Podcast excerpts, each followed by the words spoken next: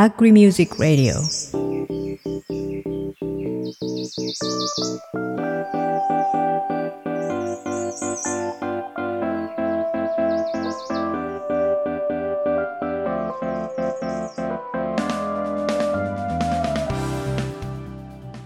皆さん、こんにちは。アグリミュージックレディオ MC の A です。そして、こんにちは、まおです。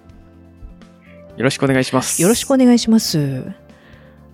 なんか、A ちゃん久しぶりですよね。えええーお休みをいただいておりまして、年末年始休暇、なんだかちょっと、ご無沙汰しております。はい、ご無沙汰でしたね。はい。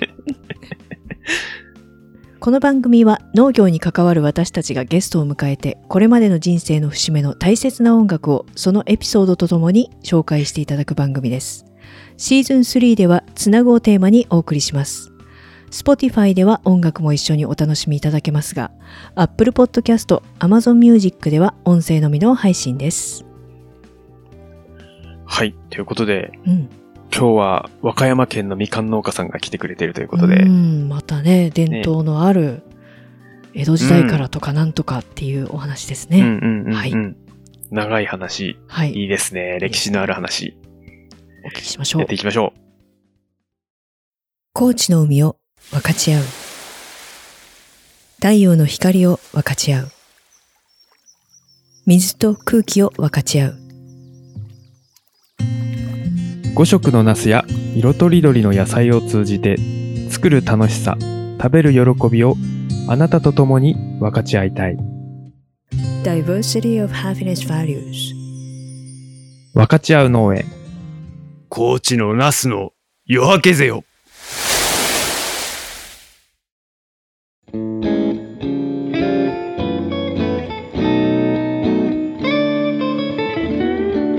Agri Music Radio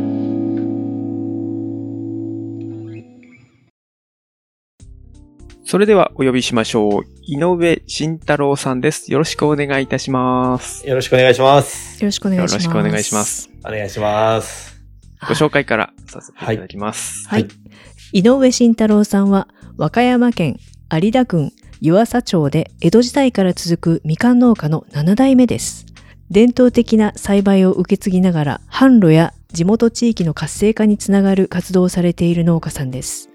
井上さんは株式会社全米の代表取締役をされています。はい。ということで、改めましてよろしくお願いいたします。お願いします。すごいですね。江戸時代からまたうんはい。続く農家さんということで。そうですね。まあ、僕らの地域は割とみかん作りが、あの、古くからやってるところなんで、はいはいはい。まあ、ざらに、はい、ありますもう。ずーっとみかん農家なんですか？そうですね。もう初代、それこそ初代の名前が、あの、はい井上全兵衛でして、あ、で、そうなんですね。はい。で、全兵衛からみかん作りを始めたっていうのが残ってるので、そこから、すごい。そうですね。まあ、うちももともと分家で、あの、本家の方も今13代ぐらいまで続いてるんですけど。本家とか文家とかっていう言葉が。本家の、すごい。そう、そうなんですよ。はい。江戸時代からってことは、じゃあ、やっぱり徳川家のゆかりのある感じなんですか？そうですね。で、その時に直接うちが徳川家とやりとりがあったかどうかはわかんないんですけど、まあはい産地の歴史としては、この有田みかんが、あの、うんうん400年の歴史があると言われていて、江戸時代、紀州徳川家から、あの、和歌山から江戸へ、あの、船でみかんを運んでいたっていうことがあって、うん。船で？で、そういう意味では、はい、あの、まあ、米もあんまり作れるような場所が、ちょっと休憩した地ばっかりなので、なくて、うんうんうんうん。で、米作りよりも、あの、みかん作り、柑橘産業の方が進行されたっていう歴史があるみたいです。なるほど。はい。ええ面白いですね。ちょっと前にもありましたけど、やっぱり徳川家由来の、なんていうんですかね。とうんうんあの、農家さんは、米を免除されて、他の作物でっていうのが あるんですかね。面白い。うんうん。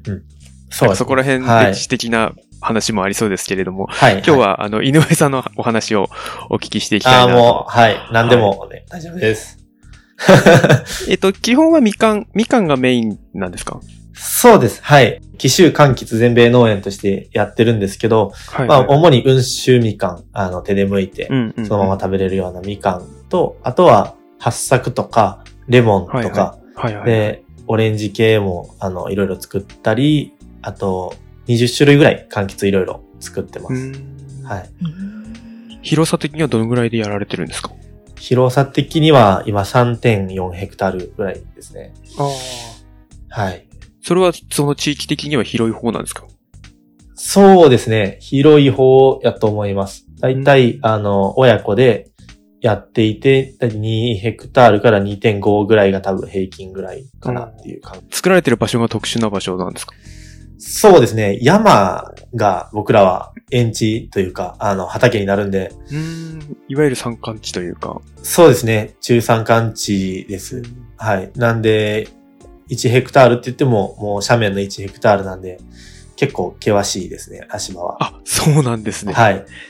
でもなんか果実は斜面の方がやっぱり美味しくなるみたいな話はよく聞きますけど。そうですね。まあ、ストレスはかかりやすいですよね。うんうんうん。はい。まあ、水も切れやすいですし、風も受けて、はい。その分甘くなるみたいな感じですか？そうですね。比較的、そういう傾向で作れるかなっていうところはあります。いやー、すごいですね。な、7台もやられてるっていうことで、はい。その、ちょっとずつ増やしていったみたいな感じなんですか、そうですね。あのー一番最初、全米の時は 80R から始めたらしいんですけど、はい。で、そこから僕が帰ってきたのが7年前なんですけど、父親がやってた時は、えー2.5ヘクタールうんでし。た。で、そこから、あの、7年間増やさなかったんですけど、去年、うんうんうんあの、増やして3.4ヘクタールになったっていうところで、結構一気に増やしたんですね。増やしましたね。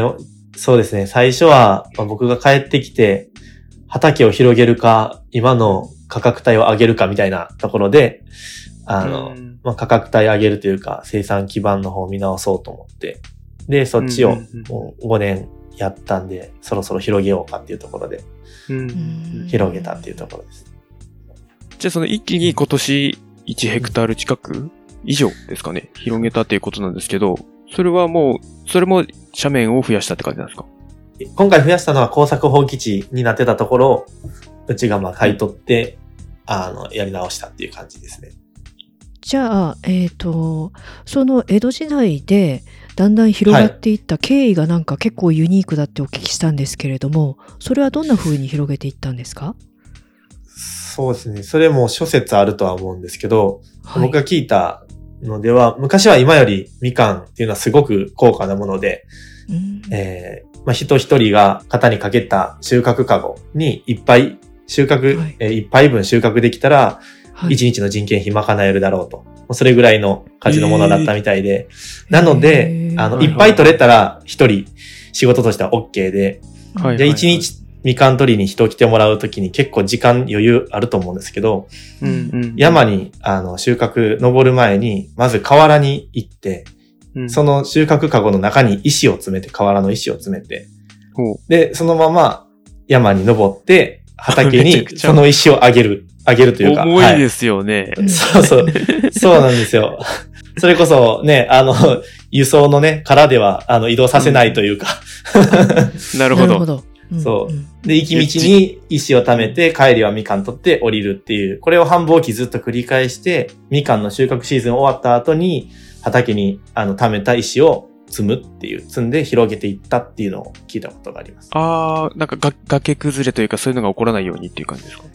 新しく畑を広げるためにですね、あのうん、やっぱり山の低いところから高いところにどんどん開拓が進んでいくので、土砂というか土壌の流亡を防ぐためには、やっぱり石垣っていうのが、やっぱり最先端の技術で、えー、すごいですね。斜面の中で水平が取れるのは、やっぱり石垣の段々畑の作り方ですね。なるほど。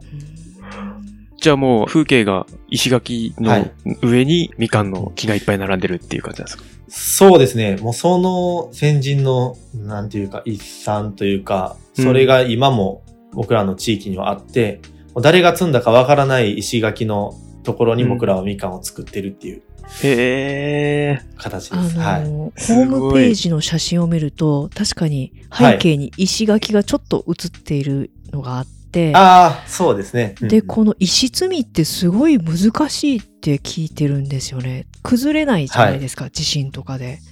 何がはいはいはい高い技術だっていうふうに聞いてるんですけども。うん。なんかそ、現代で再現するとなかなか難しいって聞くけどね。うん案外コツを覚えたらできます。でお、そうなんですよ。今、えっと、有田石積みプロジェクトっていうプロジェクトもやっていて、あの、石積みの技術を、あの、次世代に残したいと思って、ワークショップみたいなことも、実はちょっと主催してやっていて、えー面白そう。はい。で、あの、石積みを学べるっていう、竹本さんとか知ってるんですけど、取り組み。いや、でもそれは確かにすごいいいですね。うんううんん。大事だようんね。そうですね。やっぱりまあ、そうやって、あの、みかんに興味ある、まあ、食べる消費者の人たちにも、産地に来てもらえるきっかけになったりとか、うんなんかちょっと観光の一つとか、アクティビティにできないかなって考えたこともあります。いや、なります、なります。景色がめちゃくちゃいいですもんね。うん私も今ちょっと調べてみましたけど。はいやっぱりあの、コンクリートとかで固めたものとは比べ物にならない、なんかこう、いい感じですよね。うん。馴染んでるやっぱりそこも大事で、うん機能性的にコンクリートより上上回ってないといけない部分はあって、うんうん。じゃないとやる必要ないなっていうところもうんもちろんあるので、うんうんうんうん。やっぱりまあお金がそこまでかからないっていうところと、作り直せるっていうところと、うんうん、あとまあ水はきがいいっていうところ。そうですよね。排水性ですよね。うんはいそうですね。だええー、すごい。面白いですね。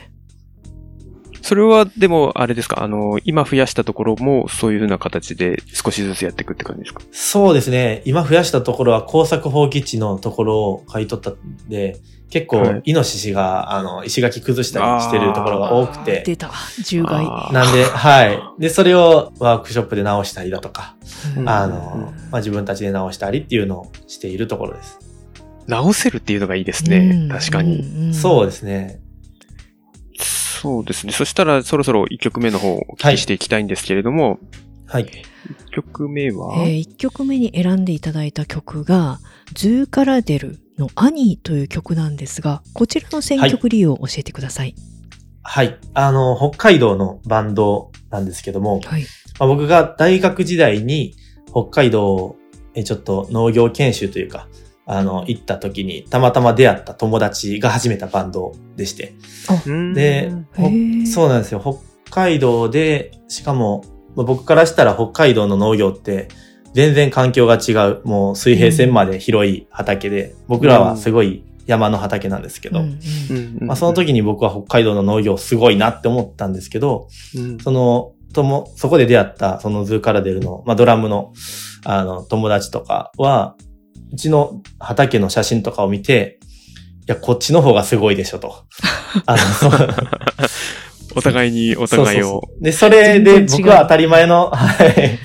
で、で、その北海道の農家さんもそういうことを言ってくれて、で、改めて自分の畑というか、あの、産地、あ、すごいことをしてるんだと、見慣れていたけど、っていうのを、まあちょっと見つめ直したというか、再発見したのが北海道での経験で、うんで、今、あの、まあ、そ、その後彼が今バンドを組んで、今メジャーデビューしてすごい活躍して、どんどん夢になっていってるのに、まあ、ちょっと僕も刺激を毎日もらっているっていうところで、いいですね。はい。でまあ、その中でもう彼らの一番まあ、あの、パンと跳ねたというか、東京に出るきっかけになったような曲が、うんアニーっていう曲です。はい。はい、じゃあ聞いてみましょう。そうですね。曲紹介も井上さんからお願いします。あ、はい。えーでは、ツーカラデルでア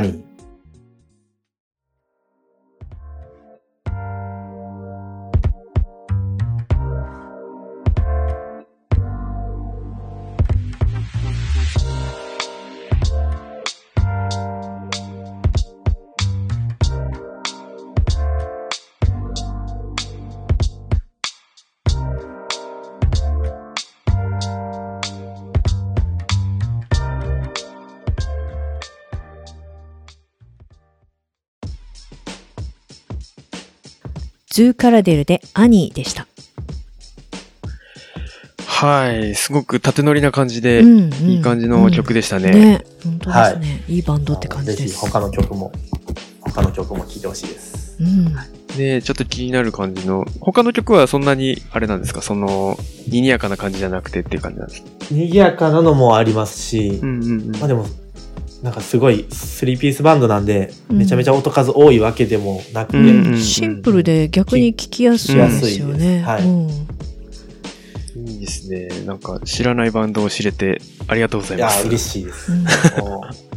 何よりです。はい。はい。そしたら、えっ、と、第2部の方は、農業に携わったきっかけのあたりを聞いていきたいんですけれども、はい。大学を卒業されたのは、が、えっと、地元の和歌山大学っていうところで。その頃からもう農業を目指してたんですか、い。や、えっと、もう本当に僕らの地域がみかんの、周りもみかん農家だらけのもうところで当たり前だったので、ちょっと違う仕事したいとやっぱり思って、うん。なので農学部とかではなくて、うん。あの、和歌山大学の観光学部っていうちょっと変わった、あの、観光地の観光はいはいなんですけど、で、そこがちょうどできたタイミングでもあって、なんか楽しそうなというか、キラキラしてそうな印象を持ったんで、うん。で、その感じでふわっと入れて、で、まあ、行ってみたら結構観光地とか旅行とかそういうイメージだけじゃなくて、地域活性化とか、うん。あの、農村に焦点を当てて、うん。あの、活性化させるような取り組みも観光学部の中にあって、うん。っていうところで、まあ、大学に行って、また農業のことを別角度で見るみたいなことがありましたね。そこでじゃあ、その自分の街とかっていうのを見直してっていう感じですか？そうですね。大学祭が11月下旬とかなんですけど、その時期ってすごいみかんのピークの時期で、みかんを学祭に持ってうん。みんなに配りまくってたらすごい喜んでくれて、あそうですよみかんそんな喜んでくれるんやっていうところで、喜びますでよ。観光学部も全国からあの学生が来てたので、みかん農家っていうだけでなんかすごいいいいい意味で目立って、うんうんうん。それ、で大学のその農村の先生も僕らの地域のブランドのみかんも知っていて、うん。で農業って実は観光というか観光コンテンツにもなるよみたいな話をそこで聞いて、うんうん。うん。そうか作って売るだけじゃないんやっていうので、将来、まあいずれはみかん農家継ぐとは思ってたんで、でそのためにちょっと学べるタイミングで別ど別角度からちょっと農業学んどこうと思って、そのゼミで、あの、まあ、グリーンツーリズムって言うんですけど、うんまあ、はい農業をかける観光っていうのをちょっと学んで、いろんな、さっき言った北海道行ったりとか、全国のいろんな地域で農作業したりとか、うんっていうのが大学時代でした、ね。なるほど。そういうつながりで北海道行ったりしてたんですね。そうですね。その時、北海道行ったところも、食育基本法を国にはい作ろうよって言い出した農家さんやったみたいで、北海道の。うん結構食育に力入れてたところやったり、まあそういういろんなネットワークを持ってた、あの、ゼミだったので、はい。いろいろ活かしてもらいました。まさになんか今、井上さんがやられているような活動にうんつながってくるって感じですよね。そしたらその大学卒業して、はい。いん？もうすぐ農業やられたんですか？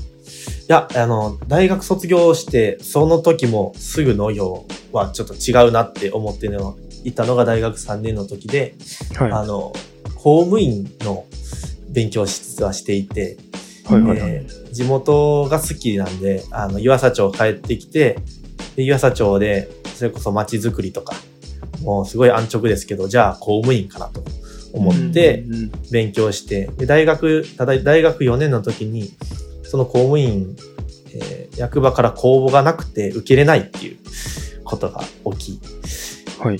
で、大学4年の夏にどうしようってなって、まあ、いずれ、まあ、農業するならって、まあ、それも思い出して、うんうんうん。じゃあもうみかんっていうのを手段に地域の街づくりにアプローチできないかなっていうふうに思って、うん。うんで、農家することに決めて、ですぐ家に帰るんじゃなくて、実際にその地域の農業を手段に街づくりをやっているところ、先進地ないだろうかって調べて、で、うんそういうところが和歌山県の田辺市の秋津のガルテンっていうところがあるんですけど、はいまあ、。そこで、あの、2年間研修生として行って、で、うん帰ってきたっていうところです。なるほど。はい。そしたらそのつ、そういうタイミングでもう、あの、ご両親とかは、うんじゃあ継ぐぜ、みたいな感じだったんですか？そうですね。で、あの、まあ、僕長男なんですけど、はい。長男で、で、次男も、あの、5つ下にいるんですけど、あんまりやる雰囲気を出してなかったのもあって、そうちょっと、そう、ちょっとびっくり、びっくりしてましたね。弟も、あ、お兄ちゃんやんの？みたいな感 やるんだ、みたいな。じ。ああ、そうか、みたいな。そうそうそう。弟、そうですよね。弟は継ぐ気とかあったりしたんですかね？いや、多分そんなに考えてはなかったと思うんですけど、うん5歳まあやっぱりどっ下ちかっていうのは、うん、お互い思ってたところはなるほどあ。ったんでしょうね。うんうんうん。じゃあなんかその、ついで、まあ農業技術とかそういうのははい。戻ってからっていう感じですか？そこの研修のところで学んで。そうですね。研修時代も、そのグリーンツーリズムのいろんな事務局的なことをやってはいたんですけど、はい。その地域の三軒の農家さんで、え2年間いろいろ行って回って、いろいろ経営の三種、まあ経営も3パターンあったり、うん作り方もいろいろ学んで、で、帰ってきて、で、家の栽培と、まあその4つを見比べて、いいところを取って、うん足らないところは、また地域内の別のところにちょっと一人で行ってとか、うんうんうんで、技術を覚えていったって感じです。会社でやられてるじゃないですか。はい。その会社は、どのタイミングで会社はあの、おととしですね、おととしになるか。はい。あの、帰ってきて5年目のタイミングで、5年で、あの、経営を、いあの、バトンタッチしようっていうふうに、もう決めてたんで、あ、結構短いですね。うん。はい。うん。っていうのも、あの、ぶっちゃけて言うと、その2年行ったのが、青年収納給付金ってご存知だと思うんですけあーはいはいはい。それで2年間研修、はい、行って、その後5年後に、あの、経営をバトンタッチしなさいみたいな形はいはいはいはい。ののものでもあったんで、まあ僕はその5年ちょうどいいなとは思ったんですけどう、んうん。で、それでバトンタッチするタイミングで、で、あの、法人化もあんまりすること考えてなかったんですけど、はい経営をバトンタッチするにあたって法人化ちょっとしないといけないみたいな流れになって、はい。あの、土地の名義を移すとか、そういう話で。で、法人化したっていうところですね。なるほど。で、そのまま、じゃあ、初代の名前を。はい。そうですね。はい。へえーーそのじゃあお父様から継がれたんですか？うん。そうです。で、今も実際現場は、あの、僕と父と二人で中心にやってます。お父様もまだ全然現役の世代の方ですよねそうですね。うん今年59、今58かな。それぐらい。早い、早いようね。ん早かったですねうんまあでも安心されてるのかなそこはでもスムーズに、こう、いったんですか？その、つなぐっていうのは。そうね。そう、まあ、最初はそれこそ、帰ってきた時とかも、僕はあの、そういう地域活性化というか、うん。いろんな人を呼ぶために農業をしてるという感覚があったんで、うん。大学生やったり友達とかめっちゃ呼んでたのが、あんまり、あの、理解されないことが多かったんですけど、うん。確かにはい。うん。それで仕事になるんかとか、で、僕もあんまり、あの、畑に行ってる時間が多い方ではなかったので、まあ、畑広げてないからいいやろとか思いながら、はい。でそれで、まあ、あの、結局、まあ自分でみかんも EC でネット販売もできるようになってきたんで、うん。まあ、売り上げも僕の方でも増えてきたから、まあ、多分その、そういう実績を見て、うん。まあ、それもありやなとか、あの、いうふうになってきて、今雇用のところも、まあ、来た大学生がバイトになるとか、うんなんかそういうのもあって、まあ今はもう特に何も言わず、はい。一緒にいろいろ考えて経営してるっていう感じです。あじゃあ、ススムーズにいって、そうですね。割と柔軟な親やと思います。うんあの、新しいことは何でも取り入れるっていうタイプで。あの、みかん畑、田んぼ、田んぼもちょっと3単だけあるんですけど、その、田んぼの上にソーラーパネル、ソーラーシェアリングをやり出したりして、はい。それは親、へー。あの、親父がやり出して、えー。はい。うんもうあ、7、8年前ですかね。はい。早いですね。あ。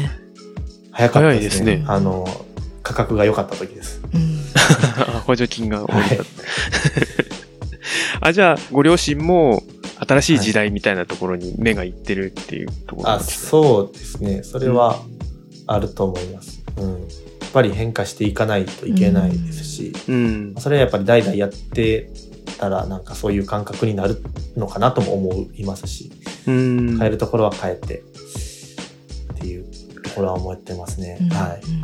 やっぱね、シリーズを通してなんかそこら辺がやっぱりテーマの一つ。うんうんどうやってこだなってう受け継ぐかっていうね。そうなんですよね。そのバランスはすごい絶妙だと思います。うんうんどう伝統を守りつつ新しくしていくかみたいな。はい。そうですね。やっぱりまあ、今、まあ、柑橘でずっとあのやってきてるところがあるので、うんその柑橘はベースに、であと、地域の人たちと一緒に取り組んでいくっていう、うんそこの部分は、まあ、全米もその地域にどっぷり使ってるので、まあ地元の人たちと一緒に進んでいくっていうのは全米のスタイルかなとうん。思っていて、う。うん。んただ、まあ現状維持をずっとしても、あのね、あの良くないので、新しいこともチャレンジしていくっていうのは、7代目の、まあ、僕にバトンタッチした、まあうんうんうん。一つの、あの、やるべきことかなと思って、いろいろ挑戦して、いいものは、あの、残していくというか。その、なんか地域活動というか、はい。そういうのがすごくテーマになってると思うんですけれども、はい。その、例えばそのさっき言ったその石垣を守るというか、繋いでいくっていうのもそうですけど、他にはどんなことをやられてるんですか？他には、地元の仲間と一緒に立ち上げたコミュニティスペースというか、コミュニティカフェがあって、うんはいはい民宿だったところをリノベーションして、えー宿泊も飲食もできるようなえーところを今運営していまして、で、大学生があの農業体験にあの結構来てくれていて、僕が帰ってきてからなんで取り組みとしては7年目なんですけど、うん。うんもう3年目ぐらいから年間延べ100人ぐらいえ？大学生が今来てくれていて、えー、すごい。はい。で、その中で最近移住者が決まって、今年の春から、あの、地域おこし協力隊としてうん、こっちの活動にコミットして、えー。でこっちの社会教育だったりとか、あの、移住の受け入れとかも、あの、我々でやっていくっていうことちょっすごいと動いたり。あ、いいですね。うん。そのなんか移住の前段があると、やっぱり、うん。そうなんですよね。うん。はい。はい。まあ、仕事がね決まっててコミュニティにコネクションができていればもう来ない理由がないですもんね。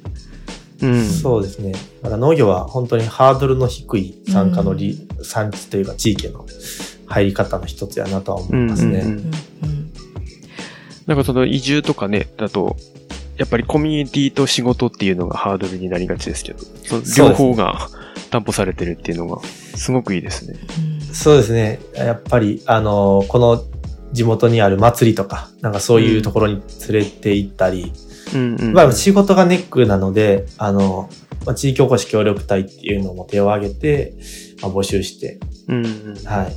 一応まあ、二人今年から取るっていう形になって動いてます。えー、素晴らしいです。あのちょっと裏方の慎吾さんからリクエストなんですが何かはいついで辛かった、大変だったことはありますか？という質問なんですけど、はいうんどうでしょう？はい。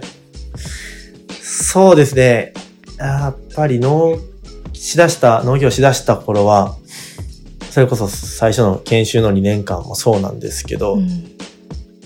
大学の同期がどんどん会社に入社して同僚とかできて、はい。あの、SNS 見てるとすごい楽しそうなの、があの、じゃあちょっとやっぱり孤独やなっていうのは思いました。ね、うん。畑で、あの、一人で作業してる時間とかう、ん。うん。あの、まあ、ずっとラジオは聞いてるんですけど、まあ、孤独な時間が多かったんで、僕はどっちかというと人と話するのが、あの、好きな人間なんで、そういう寂しさはありましたね。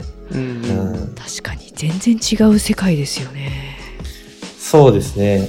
だからまあ、いろんな人に会いに行こうというか、うんうんあの違う業種の人に会いに行こうというか、なんかそういうモチベーションになったのかなとも思います。うんはい大事です。うんそれでははい2曲目に行きたいと思うんですけれども、えーはい2曲目にリクエストしていただいた曲が、えーラッドウィンプスで「ドリーマーズハイという曲なんですがこちらの選曲理由を教えてください。はい。いや、もうめちゃめちゃ好きなバンドで、あの、僕が高校の頃に、えーすごいハマったバンドで、そこからもずっと聴いてライブも行ってるんですけど、まあ、出す曲出す曲、すごくまあ勇気づけられるというか、うん。曲がすごいたくさんラットインプスあるんですけど、そうですね。はい。まあ、その中でも、まあ、ドリーマーズハイっていうのが、まあ、そのタイトルにもあるように、その夢っていうのをどんどん自分で、あの、実現していく。その、えっと、PV とかもバイクに乗ってずっと走ってる PV なんですけど、なんかそれがすごい爽快な感じで、で、曲も、あの、爽快なテンポで続いていくんで、まあ、聞くといつも元気もらってるというか、うん。そういう曲です。はい。はい。北海道でバイク旅をしてた時に聞いてたって感じですか？めちゃめちゃ聞いてました。めちゃめちゃ聞いてました。ちょうど大学、そうですね、3年、4年、うん。で北海道バイクで2回行ったんですけど、はい。そうですね、2回見た時は大学4年やったんで、出てましたね。うん、ドリーマーズ、はい、ちょうど出た、出た年でしたね。はい。はい。じゃあ聞いていきましょう。はい。はい。じゃあ曲紹介をお願いします。はい。ラッドウィンプスでドリーマーズハイ。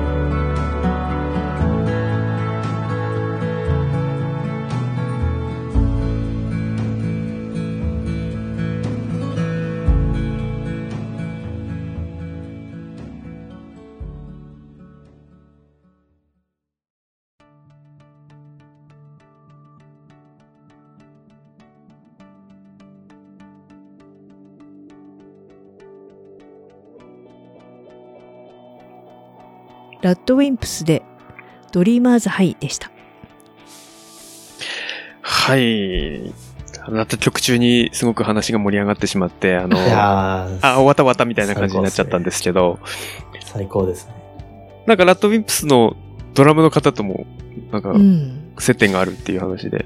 たまたま、そうですね、みかん農家で、クラウドファンディングを立ち上げたことがあって、はい。でう、んあの、まあそれで、たまたま共通の、あの、知り合いが間にいて、拡散してくれたところにすごい興味を持ってくれてっていうのがあって、あの、まあ、ドラムの方なんですけど、今まあはい活動は休止されていて、はい。ただまあ僕自身その、その、まあ出会った時はファンですとは言わなかったんですけど、あまりにも露骨なんで、はい。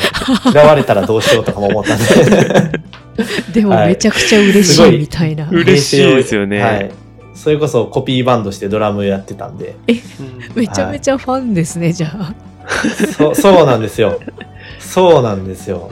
で、本当に、たまたま、あの、あの、和歌山に来ることがあって、で、うんうちの全米にも遊びに行っていいっていうことで来てくれて、で、さっきかけた曲のドラムソロを叩いてくれて、えー、嬉しい。はいちょっとむ無茶ぶりでお願いして。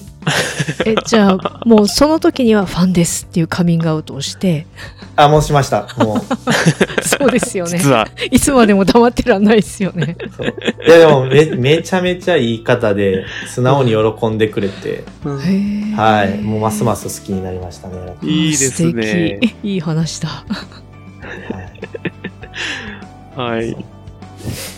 そしたら、えっ、と、はい第3部ということで、うんえっ、と、話を続けていきたいんですけれども、未来の話を、はい、これからの話を、はいとしていこうかなと思うんですけれども、はい。だからやっぱりその地域おこしというか、はい。そういうところでどんどん広げていきたいっていう感じですか？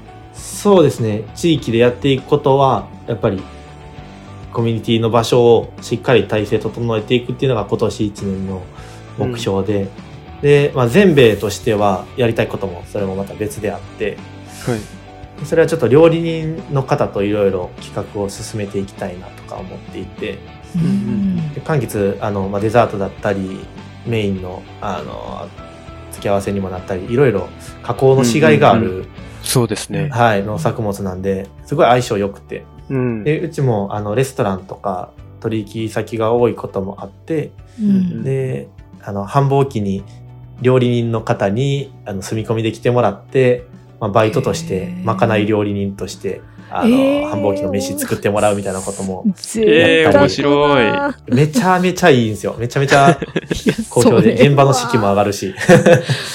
はい。その場で収穫してっていう感じですか？うん。そうですね。それこそ欲しいか、使いたい柑橘は全部使い放題っていう形で、で、空いてる時間にちょっと農作業を手伝ってもらって、はいはいはい。いう、まあ、そういう取り組みやったり、あそうですね。はい。で、やっぱり現場興味を持ってる料理人は多いので、うんで、それで、あの、まあ、料理人に、じゃあ、どういう柑橘欲しいとか、そういう話をしたときに、うんうんまあ、ベルガモットとか、あの、はいはいはい結構変わった柑橘もいろいろ出てくるんで、リクエストが。じゃあもう植え太郎やないかというか、でそれでいろいろ植えて、やっぱ柑橘ってその、まあ甘さとか苦味とか酸味とかあるんですけど、うんうん。香りっていうのがすごい僕は魅力やと思っていて、うそうですね。ん。でそれって現場に来ないとわからないものでもあるんで、うん。これはまあ地域とか街づくりとか絡めてもうん面白いコンテンツになり得ると思っていて、あの、まあ加工というか、まあ料理人の方に来てもらえるような企画を考えてます。うんうんうんいや、それめちゃくちゃいいですね。ねえ、すごい面白い取り組みですね、それは。うんその、に、20種類近くやられてるって最初言ってたと思うんですけれども、はい。やっぱりその、オレンジ系がいっぱいあるんですか、そうですね。あのーオレンジ系というよりも、八作とか、あの、甘夏とかもありますし、結構、はい。昔から作られているような柑橘がうちの場合今多くて、はいはいその中では三宝柑っていう、あんまり出会わないレアな柑橘なんですけど、紀州徳川家の頃にめちゃめちゃ愛された柑橘があって、め甘いわけでもないし、種がめちゃめちゃ多くて、皮が分厚くうんて、昔の食べづらいんですけど。ただでも食べると、すごい爽やかな甘みと香りがめちゃめちゃ良くて、で、皮もそこまで苦くなくて、ピールで、あの、シロップ、あの、砂糖漬けにしてもいいですし、えー、それいいっすそれに合わね。せてもいいですし、うんすごい、あの、加工しがいのある柑うん橘うんうんですね。はい。えーそういうのもい面白いろいろ作ってます。いいですね。うんじゃあ今後は、はい。その20種類と言わず、どんどんどんどん種類増えていくんですかね。そうですね。あの、まあ、作りすぎても、あの、買ってくれる人がないと作れないので、そうですね。はい。料理人さんに相談しながら、やっぱり聞くと、まあ、僕はちょっと、まあ、抗酸柑橘系いろいろしたいなと思っていて、でベルガモットは面白いなと思ってうん今増やしているところです。ベルガノットいいですね。ハーブティーにもなるので。そうですねう。んアールグレーの香りの元になってるのがベルガモットなんで。うわーいや、いいなそうですよ。それこそ、この前料理人が住み込みで来た時に、あの、たまたま、まあ、港町でもあるんで、タイもらって、で、タイもらったのを刺身にしてもらって、で、オリーブオイルうとベルガモットと、あと塩かけて食べるっていう。はいはいカルパッチョみたいなやつですね。はい最高。それだけではめちゃめちゃ、めちゃめちゃ美味しかったです。羨ましい。えー羨ましい。う ん食べたい。いねや、そうなんですよ。そういう、まあね、あの、簡単ですけど、まあ、特にそのシェフはイタリアンだったんで、うん素材のあの良さを生かすってうんいう、うんうんあのスタイルで、やっぱ料理人から教えてもらうことはすごい面白いなとうん。思いますね。確かに。いやー、北国の、北国に住んでる身としてはやっぱり柑橘憧れみたいなのありますよね。なんか変なスイッチが 入っているような気がする。美味しいよね、柑橘は。はいいはいですね。えちなみにじゃあその農産加工品的なものもやられてるんですか？あ、加工品は、はい。うちは、あの、まあ、ジュースを OEM で工場でやってもらってるのがあるのと、で、あの、まあ、6次産業化というか、うん。あの、うちの場合は自社でいろいろ作るっていうよりも、はい。餅は餅屋スタイルで、あの、プロに原料として使ってもらう。う。そのまあ、手段が、あの、飲食店とかレストランうん。っていうのも一つですし、うん。で、あの、例えばドレッシングの原料になったり、今、あの、それこそ、うち定期便を去年から始めたんですけど、うんはい。あの定期便って、あの、柑橘だと毎月絶対出てくるんですね。はいあの、うん毎月送ろうと思ったら。でそういう時はいはいはいに料理人さんとのコラボの商品を入れて、おーで、あの、グリーンレモンのケーキをその月は送りますとか夏はえーあの、全米農園のいろんな品種の柑橘を使ったアイスクリーム詰め合わせを送りますっていう形で、あの、まあ、料理人さんにもしっかり仕事として、あの、お願いすることもできますし、うんうんうん。で、あの、春に食べた柑橘をアイスでもうん別の味わいで、楽しんでもらえるっていう、あの、まあ、そういうちょっと仕組みとかも考えて、あの、やっぱり、まあ、プロの手によって加工してもらったのは僕はうん。好きで、あの、やってます。広げてます。いいですね。じゃあもうあくまでも良い材料をまず作ってであとはもうプロの料理の方にお任せしてっていうことですよね。そうですね。はい。はあなんかあのホームページを拝見してるといろんなレストランとか、はい。とあこの写真が出てるんですけど、めちゃくちゃ美味しそうなものばかりなんですよね。そうですね。あの、本当に東京、うん、青森とかはないんですけどいろんなところがありますよね。うん、京都、大阪、東京みたいな、結構遠いところがありますね。そうですね。そしたら、なんか、こう、おし、お知らせ事というか、はいそういうのがあれば、この時間にお願いします。そうですね。今、それこそ料理人と進めている企画で、テーブルインファームっていう企画がありまして、でほう、畑の中で食卓をっていうことなんですけど、うーん、最高のやつう。ちの、はい、えっ、と、畑で、それこそ広げた畑、工作放棄地だった畑がすごい景色のいいところで、うんもう山の頂上から海も、あそっかのそっかそっかみかん山も見下ろせるような場所。ああ、いい。で、そこで、まあ、和歌山の食材うんを使ったフルコースを料理人に作ってもらう。めちゃ めちゃ。ちょっと待ってください。はいもうまなんかガチですごい本当に行きたいんですけど、そう ですよ。もう絵が浮かんじゃいましたもん。そうなんですよ。で、和歌山でで、県外からのお客さんも呼びたいと思っているんで、ううんせっかく和歌山来るなら一泊二日で楽しんでもらいたいと思って、うんうんはいで、1日目に、その、えーらえーコースで使う食材の生産者を回ってう、んで、あの、生産者とも話して、食材を、まあ、そのまま食べて味わったりだとかう、んうんうん。で、1日目の夜は参加者で軽く交流会をして、でうん2日目は午前中全米農園で柑橘いろいろ、あの、楽しんでもらって、うんで、ランチうん。のコースっていうことで、はい。いいですね。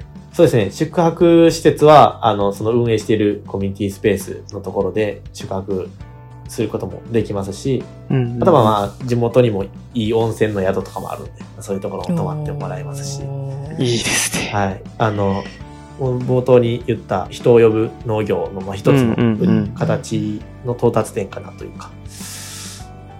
そうですね。はいすごいですね。なんか、たった数年のうちにそこまで 考えて、しかもぱ形になっているという。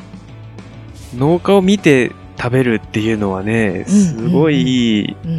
フードスタディーズというかね、豊かですね食育。うんうん。そうですね。まあちょっとまだこれが3月の11、12にやる予定で、あの、今もう最後の大詰めをしてるんですけど、まあ頑張って人を、あの、集めれるようにっていうと。はい。もし興味ある方がいたら、ぜひと。はい。ぜひぜひ。その頃は、あの、柑橘はどんなのがありますか、その頃はめちゃめちゃ種類あって、そうですよね。はいピックというか。そうです、もう、柑橘がもういっぱい集まる時期で、ちなみにそのテーブルインファームの1週間前は、柑橘食べる祭りで完食祭っていうイベントをやる予定で、生きてあの、めっちゃ怖そう70そのイベント70種類ぐらい柑橘集まります。近いし。ええー、すごい。はい。なんで、あの、そっちも派手、派手にちょっと。ああ、いいですね。ちょっとそうなんです。まあ、その、はい。じゃあ、その、テーブルインファームの情報は概要欄に記載してありますので、うんぜひぜひはい。チェックしてみてくださいというところで、楽しそう。はい。それでは、今日のゲストは、和歌山県の井上慎太郎さんでした。ありがとうございました。ありがとうございましありがとうございたま。した。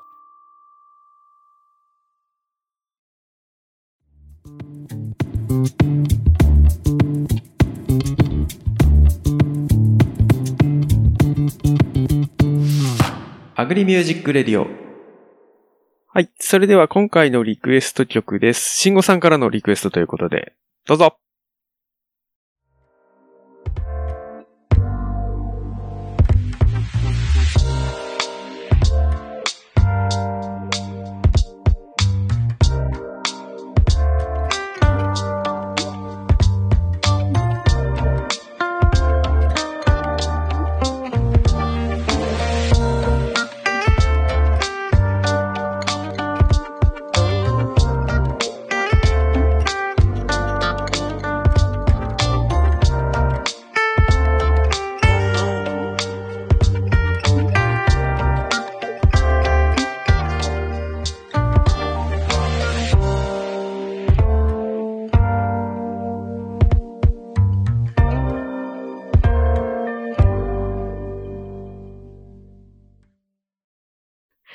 セックスマシンガンズでみかんの歌でした。何ですか、はい。これ、この曲は慎吾さん。の、リクエストで、ね、みかん。あの、はい。やっぱね、みかんといえば、みかんといえばと愛媛。なんか、リンゴといえば青森と長野みたいな関係に 近いのかなと思うんですけど、ですね で、この曲中に、あの、衝撃の事実が発覚して、はいこれ言言っていいの？大丈夫大丈夫はい。えっ、と、のりこが裏方にいるんですけれども、はいはい双子のザレ元ののりこが、なんと父親の実家が愛媛のみかん農家っていうことで、ここ衝撃の事実発覚。みかんの人が。今治の隣、八幡浜っていうところ。ええー、なんか今日のね、MC はのりこでよかったんじゃないかっていう、できたんじゃないかっていう。すごい曲でしたね。はい。すごかったです。はい。え番組ではリクエストを募集しています。ハッシュタグ、カタカナでアグリミュージックとつけてツイートしてください。お待ちしています。お待ちしています。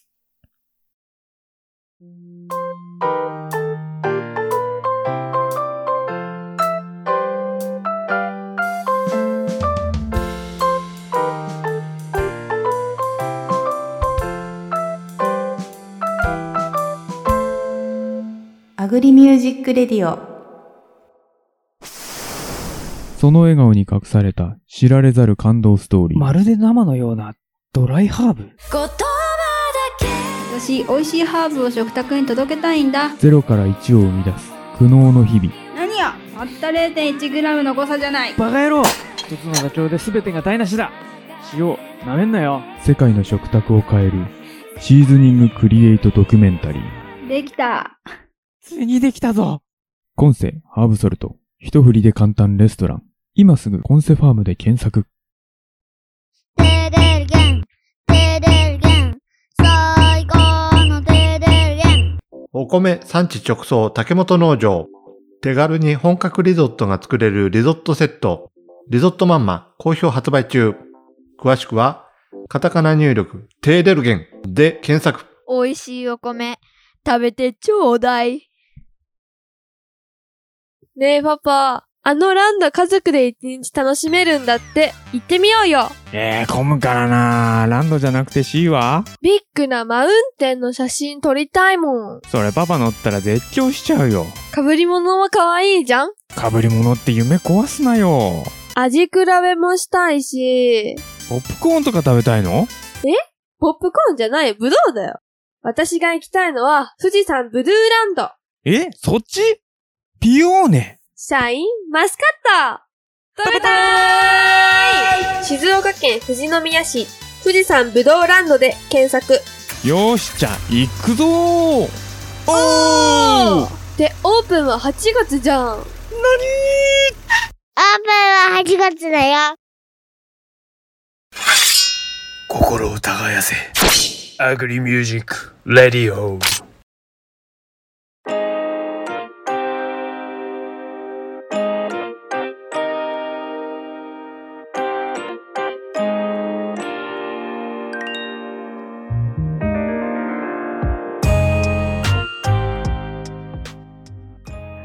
この番組は Diversity of Happiness Values 分かち合う農園雑草や虫たちと共に土を作りハーブを育てるコンセファームお米産地直送竹本農場家族が一日楽しく過ごせるテーマパーク富士山ぶどうランドの提供でお送りしましたはい。ということでエンディングなんですけれども、いよいよですね、はいなんと、次回で最終回ってういうところで、んシーズン3のね。ねえ、早い。早いですね。早いですね。と言いつつ本当にたくさんの方に出ていただいてるんですよね。うん。はい。なんかやっぱりね、つなぐっていうテーマでやってきて、うん。すごく今回もね、共通点が、本当にやっぱりあ新しくするっていうのがすごく重要なんだなっていうのは、新しい風がむしろ必要っていうね、うん。うん。最終回の次回はですね、次回もって言っていいのかな、うんうん。すごく歴史のあるなんか農園というか、世界農農業遺産とかなんとか、うん。宮崎県の世界農業遺産椎葉村はい。の椎葉さんをお呼びするなんかということで、椎葉村の椎葉さんってお聞きしただけでなんかもうすごいですよね。まあ歴史がありそうな話 受け継ぎまくってるというか、本ストレート当にに直径な感じが。あ、日本のマチュピチュって呼ばれている場所らしいです。とにかくすごそうです。私、あの、あれなんですよ。私、あの、はい人生で死ぬまでに絶対行きたい遺跡の一つがマチュピチュなんですよ。おー みんな行きたいでしょう。関係ないかはい。はい。あの、次回最終回ということで、はいぜひぜひ皆さんお聞きください。はい。というところで、アグリミュージックレディオまた次回お会いしましょう。バイバイ。バイ。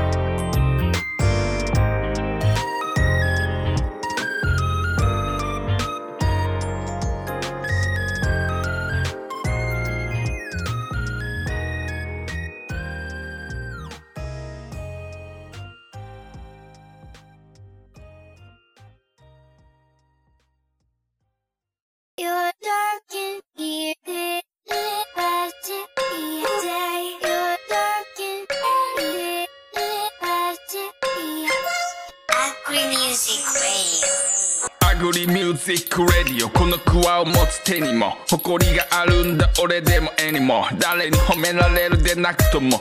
明日に種をまく今日も。耳にさしたエアポッズから流れか。無聞き慣れた声とこの音。トラクター止めて綴る思いつい。たラップの歌詞を書くノート。ポッドキャストと音楽を通して気づく一人じゃないってこと。君の仕事に誰かがありがとうって言ってる声。が聞こえた時つでも車に構えて分かったふりなんてしないでたったたった一度の人生で何のチャレンジもしないなんてなんで。ただ消費させる対象とみなされ失う主体性再現ない生産性の追求に気も絶えない。でも活目性をクリエイター日が暮れたがここからが泣いた無駄なことなんてないんだ。この花もまかれた場所で咲いた。